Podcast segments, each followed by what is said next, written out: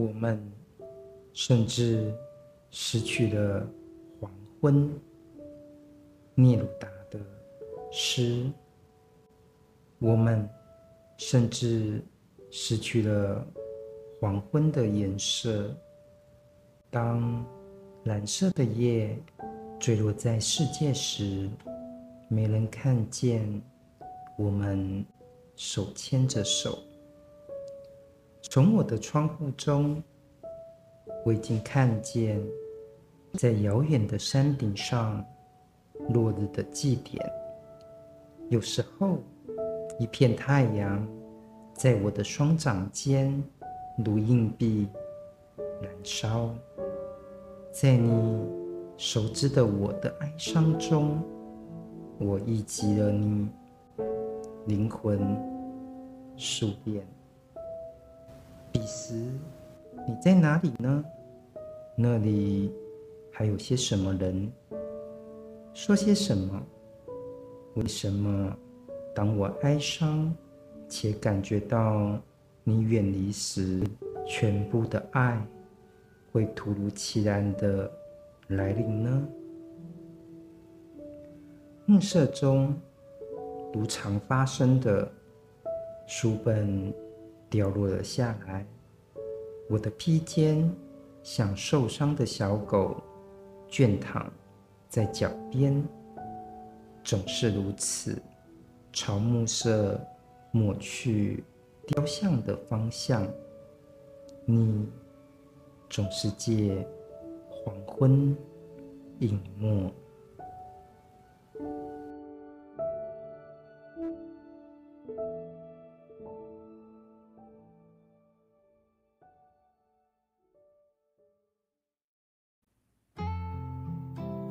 欢迎来到听见你的好，让一首诗、一个故事、一场电影，也能听懂你的生活。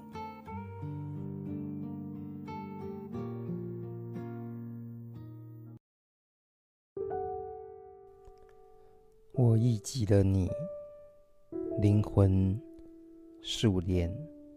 这是聂鲁达在我们甚至失去了黄昏的一行诗。今天我们要来谈的正是聂鲁达的这一首诗。大家都知道，聂鲁达是诺贝尔文学奖桂冠的诗人。那其实他在得奖的那一刻呢，就是发表了一个他的得奖致辞。我觉得这里面的呃一段话我非常的喜欢哈，他是说呃至今呢恰好是一百年，一位才华出众的不幸的诗人，一个极度绝望的人，写下了这样一句预言：只要我们按捺住焦急的心情，到黎明时。我们定能进入那些壮丽的城池。我相信兰波的这句有远见的预言。我来自一个默默无闻的省份，来自一个地处偏远，因而与一切其他地方隔绝的国家。我是诗人中最不走运的一个，我的诗又具有令人痛苦和多雨地区的局限性。但是，我历来对人满怀信心，也从来没有失去希望。也许正是因为这样的缘故，我今天。才能带着我的诗，也带着我的旗帜来到这里。上面这段聂鲁达的诺贝尔文学奖得奖的致辞当中，我们看到他如何去追溯一个浪漫主义的诗人兰兰波哈。因为兰波其实他有一个，因为聂鲁达去追溯他，其实也有一方面是兰波他本身是一个浪漫的诗人，那一方面是兰波他也是一个行动的诗人，刚好可以去呈现呃聂鲁达在爱情情感上的追求，但是同时他也是一个呃进入。现实的革命现场的一个诗人，所以我们在看这个电影《邮差》的时候，才会看到那个面相这样子。但是呢，回到诗这件事情上来说，聂鲁达他特别也去谈到了他所处在的一个空间，他的乡土世界，他所生所长的那一份泥土。就是智利，一个狭长的一个国家这样子，所以也是因为在南美洲那里呢，充满着雨季，哦，所以他说他感觉那是他的空间上的局限。当然，我觉得那只是一个修辞上的一个谦称。事实上，在每个人都可以在他所处在的世界当中。找到一个他可以去书写的一个对象，因为呢，那个世界，哪怕是都市的水泥地，还是那一种乡村的那一种泥巴地，孕育着我们的生存，所以它都值得是一首诗可以去书写的对象。最后呢，他也谈到了一件事情，就是他对生命没有失去希望。不过呢，在我们今天谈的《我们甚至失去了黄昏》这首诗，它却在一开始就不断的在谈的，就是失去。我们甚至失去了黄昏，在这首诗的开头，他用了一个“甚至”这个字眼，他让失去这件事情被强化了。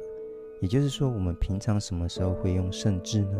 就是说，他可以去说，我已经不断的在失去什么东西，最后还剩余什么呢？我可能都要失去了。所以在这一再的失去当中，他甚至是连时光也失去了，就是这黄昏的颜色。我有可能失去的是黄昏它的光芒，它所能够。呃，照耀的这个世界，但是他特别去讲说，我现在把黄昏也细部化了，一再的去有点像物理学上的去分析黄昏是什么东西的时候，我其实也在这一点一滴的失去当中，也试着去挽留什么，希望我不要再失去了，而那份挽留呢？刚好就是在这一段的那手牵着手，希望把呃这个情人最后的这个离别的那一双手呢，还能够握住。但是呢，他的第一段的第二行，其实我觉得写得非常的好，因为他说：“当蓝色的夜坠落在世界时，这里面有一个色泽上的一个。”一个转变，就是说啊，黄昏之后就是那蓝色的夜。我们一般这样讲的时候，会有点太直白了，所以他其实是透过那种语感的方式，他说，我们甚至一点一滴的失去了黄昏。那在这一点一滴当中，因为我不能去挽留那个时间，所以我也必然遭逢了那蓝色的夜的降临。他用“坠落”这个这个字眼的时候，因为坠落它不是像那个羽毛这样慢慢的飘在地面上，它有点像是有重量感的一个垂坠感的，很像流星一样的啊，呃，降临在这个世界，所以它是一个大大片大面积的，所以在蓝色的夜降落在世界的时候呢，那光影已经。那个光明的这个世界就已经消亡了，没有人能能够看见我们手牵着手。那这一份失去呢，其实也充满着一种视觉感。到底是谁在看见我们呢？充满着疑惑啊。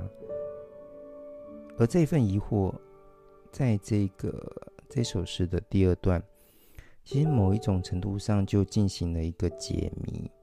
怎么说呢？其实你看这首诗的第一段跟第二段，你会有一点觉得有点奇怪，为什么会这样？因为它的第二段它是说，从我的窗户中，我已经看见，在遥远的山顶上，落日的祭典。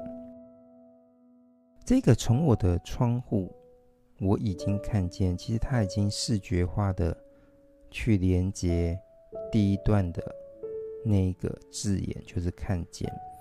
你看啊，如果呃这首诗其实它是有一个时空间的一个场景的调动，怎么说呢？因为你你想想看，我不可能一下子是在那个黄昏呃夜晚的世界呃跟呃我的恋人手牵牵着手。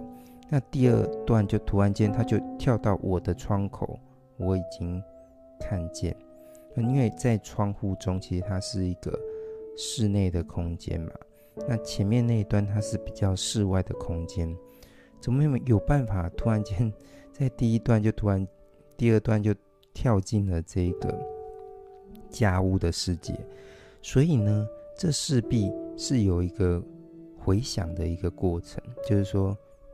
我在回想当中，我在我这个现在的时序，就是我一个人在我的窗口中，我看见的那一个落日的祭点的时候，其实我是回想到了第一段，那我曾经失去，我们曾经失去的黄昏的那个场景嘛，所以它是一个处在一个回忆的一个状态的。一首诗，在第二段的落日的祭典，跟第一段的失去了黄昏的颜色，它有一点在层次上有一点变化。失去就是失去了，没有了。那虽然它有一个隐含的，透过“甚至”这个字眼，代表那一点一滴的消失，但是呢，落日的祭典，通常祭典它也是一种失去。但是那个失去，它都有一个牺牲的层次，就是我们牺牲了什么东西，然后虽然牺牲了，有一个痛楚上的呃没有，但是可能会去换来什么样的东西，一种有价值感的，比如说你其余的仪式有没有？呃，就像刚刚呃我们谈的这个诺贝尔文学奖，就是。聂鲁达的得奖致辞，他讲到说：“哎，我是来自于多雨的地方，可是有些地方它可能是充满着旱季，那可能就会有那个呃祈雨的仪式。在这一场祭典当中，太阳变成它，变成它本身就是一个被牺牲的对象。所以在第三段当中，他说有时候。”一边太阳在我的双掌间如硬币燃烧，这边有一个拟像感，就是说，哎，因为我们硬币有时候就是圆的嘛。这世界上每个国家有都有自己的货币，但是如果常常到呃世界各地去旅行，有些人会去喜欢，就是回来的时候有人会集邮。那有些人是会去收集每个地方的钱币，你会发现，哎，大部分的钱币都是圆形的。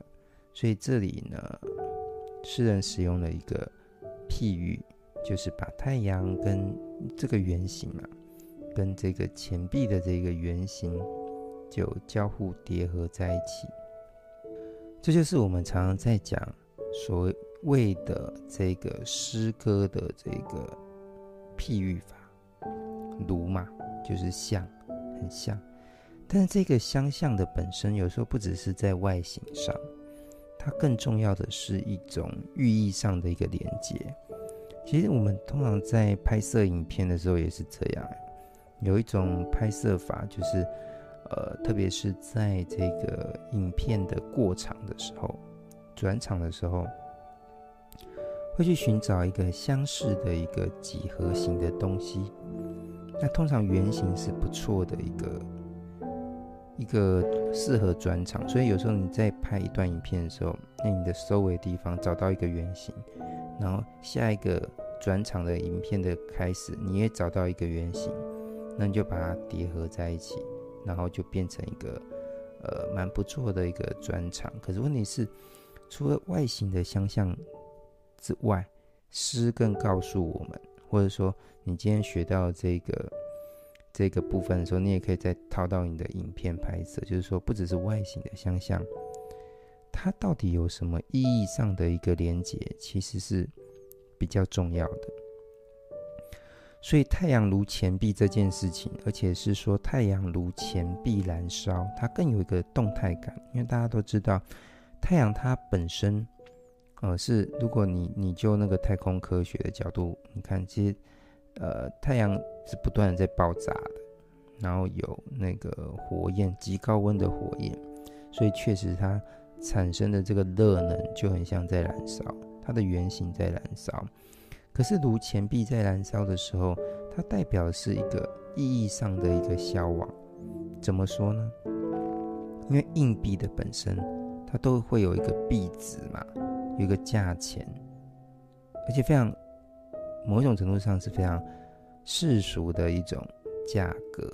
哦，他说这个太阳呢，就像钱币在燃烧，世俗上的一些意义，相对于我与你的相恋，那些世俗的意义，好像也不断的在消亡。在祭典当中，我们刚刚谈到了牺牲跟交换这件事情，或许诗人也在这边。委婉的去展现他的渴求。我希望在现实，就是在现实当中的所有价值，我都可以去牺牲，我都可以去奉献，去换来我对于你的挽留。接下来诗人这样讲，他说：“在你熟知的我的哀伤中，你熟知我的哀伤吗？就表示其实你已经不在我的身边，但是你一定知道。”理解我那一些我拥有的哀伤的感觉，而这个哀伤呢，现在依旧存留在我的身体里面。在这一份哀伤当中，我想到了你，灵魂数链。数链这个字眼其实是用的非常的好，就是说，诶，束链它有点像是你想想看，就是。那个含羞草啊，被人家点了一下之后，诶，他就把自己的这个呃叶瓣就合起来，好，束链封闭了自我。那也很像是什么鸟一个非常漫长的飞行之后，它收敛它的翅膀，那它也是恋意。所以有一个字眼很文雅的字眼叫做恋意。所以当我想到你的时候。我的灵魂呢，不再奔放，它像，呃，一只鸟一样，会收起它的翅膀，像一株含羞草一样，会收起它的叶瓣。我不再能够去感知外在事物的存在，我把自己封闭在一个原点。回忆你，使我缓慢，使我不再行走，在这个原点之上。他开始去追溯的那一些过往，甚至是已经不在身边的这一个你，那一些种种的追溯，就化为接下来的那些提问。他说：“彼时在遥远的那一个时光当中，你在哪里呢？”所以，在我现在去思索这个你的时候，他也经过了一个很长的时光了，以至于呢，我在这份回忆。回忆当中会去问说：“哎，那时候你在哪里呢？那里还会有什么样的人呢？还会说些什么？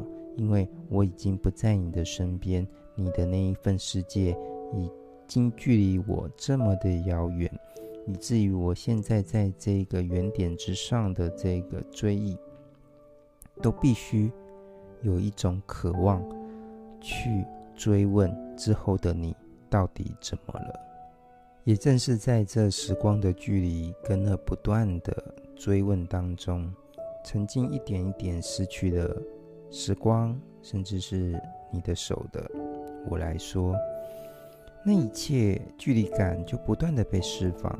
所以这里的提问最后问到：“他说为什么？为什么当我哀伤且感觉到你远离时，反而呢，全部的爱会突如其来的来临呢？”在这里，失去反而完成了一份完整，多么的令人感觉到矛盾。这有时候也会像，呃，一般人在谈恋爱的时候，可能哎，千辛万苦在一起，可是呢，呃，在一起之后反而就是不会再那样珍惜对方了。那终于至于感情走到了一个困境，因为你感受不到彼此之间的真爱的时候。就必然是情感告终的时候，这时候呢，呃，可能就分开了。可是分开的时候，才会去回想，呃，对方曾经对你的好，那、呃、我们曾经在一起的甜蜜。到这时候呢，情感要怎么走下去呢？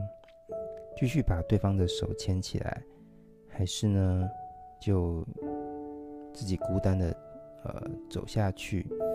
迎接下一份的这个感情，所以我们常常讲，就是感情这种东西，不是得到就是学到。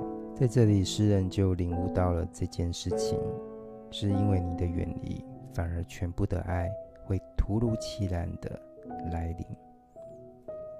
突如其来这件，这也是一个有速度感的一个修辞哈，他会说。呃，把这个来临跟修饰的，呃，更快速，一瞬间的领悟的这种感觉，好、哦，全部的爱在这这里，用你的离远离来完成这一份领悟，但是这份领悟必然是痛楚的，所以它对应的是在第一段当中的那一句经典的句子：当蓝色的叶坠落在世界时。没人看见我们手牵的手，那个坠落跟现在的突如其来的来临，其实拥有相同的一个力量感跟速度感。所以有时候我们在写诗的时候，你要懂得去调配，调配那个速度，有有一个时差，就是说。你要，如果你前面赋予的那一种速度感，建议你在后面的字句也要保留那个那个速度感。但中间的一些段落当中，你不一定就是要一直都非常的快，但是你可以做一个回应跟呼应，让我们去追忆，就是让这首诗更耐读，会去前面找到说啊，我前面曾经看到一个坠落这个词汇，这里我又看到突如其来的来临。似乎两者呢就会有一个呼应感。那这个掉落的感觉，果然在这边被诗人捕捉了，这是他的天分。你说他是刻意的在做修辞的行为吗？我觉得这里比较像是他个人的呃天分，就是他接下来把这个落地的这个感觉继续抓到了，然后就完成了呃下面这一段。他说：“诶。”接下来还掉落了什么？他说，在如常暮色中如常发生的事情是书本掉落了下来。那掉落了下来的这个力量的方向呢，就很像我的披肩，像受伤的小狗躺在我的，蜷躺在我的脚边。这根本就是写起来根本就是一气呵成啊！就是说，你可以看到那个像我刚刚讲的那个圆形，有没有？太阳的钱，太阳跟钱币的圆形，那这边是把呃掉落这件事情也做了一个相同的一个叠印的发展，就是说，第一部分是全部的爱，呃来临，啊、这个来临有点像是呃第一段的那个蓝色的叶坠落在世界的这一种从空中呃到地面这种方向的来临。那接下来这个方向呢？呃，这种掉落的感觉，它就呼应在在时光当中的书本的掉落，那也很像掉落在地面上当中我的那个披肩。因为因为一方面我们披肩平常是披在肩膀上的嘛，哎，突然间在脚边的时候，它一定也会有一个什么掉落的一个状况。可是他写的很温柔，哎，他说我的披肩非常柔软，很像小狗一样。可是呢，他受伤了，就躺在那一边，一切呢，好像也在呼应着那一种暮色，就是太阳的，呃，黄昏的这种，我将不再拥有的这个过往的这种感觉，因为我在时光的阵地当中，感情的阵地当中，遍体鳞伤啊，那这份遍体鳞伤不再能够呵护我，就是说。呃，给我温暖，所以他就像小狗一样，就躺在了这个脚边。所以这这首诗最后他是这样写的，他说啊，总是如此啊，朝暮色抹去雕像的方向。这写的非常的细哦，就是说，在呃蓝色的夜的世界当中，它没有视觉，就像暮色，它让我们都不再能够看到了雕像。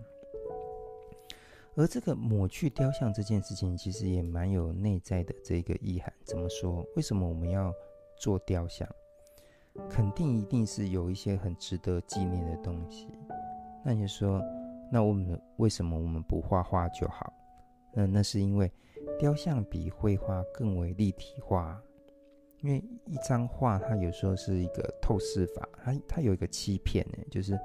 如果是在西方的那种单点透视的话，它其实是透过单单点透视的方法，让一张纸好像看到了一个立体的东西。可是你越贴近去看一幅画，你就会更感觉到它其实就是一个画布，一个平面的画布，或是一张纸的物质的一个构成。可是雕像它就不一样了。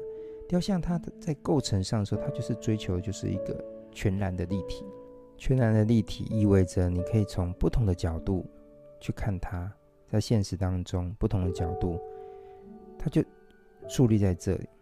所以在很多地方的公共艺术都会选择雕像，因为它一方面耐看，一方面它也耐得住这个呃世界的变化，哦。雕像本身就在挑战永恒这件事情，而且是在呃现实空间当中的永恒。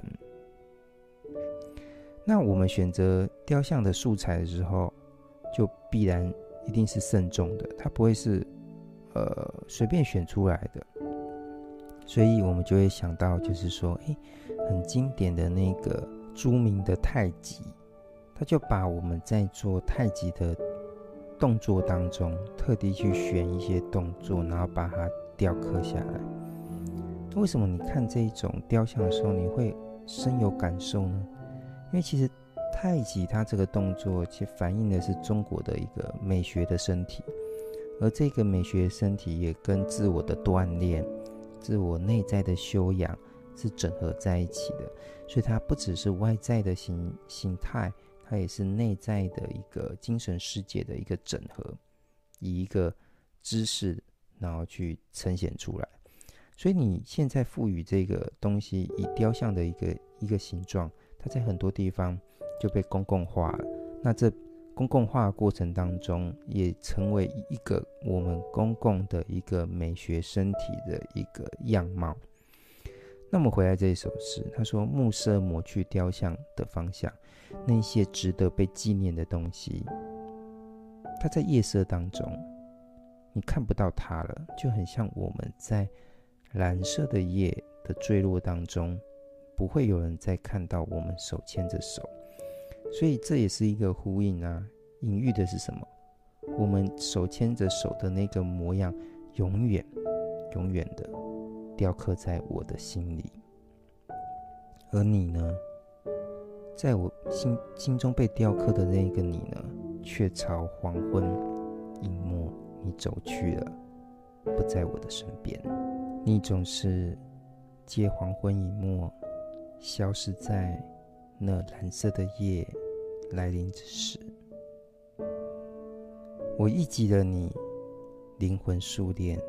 今天我们谈的正是聂鲁达的《我们甚至失去了黄昏。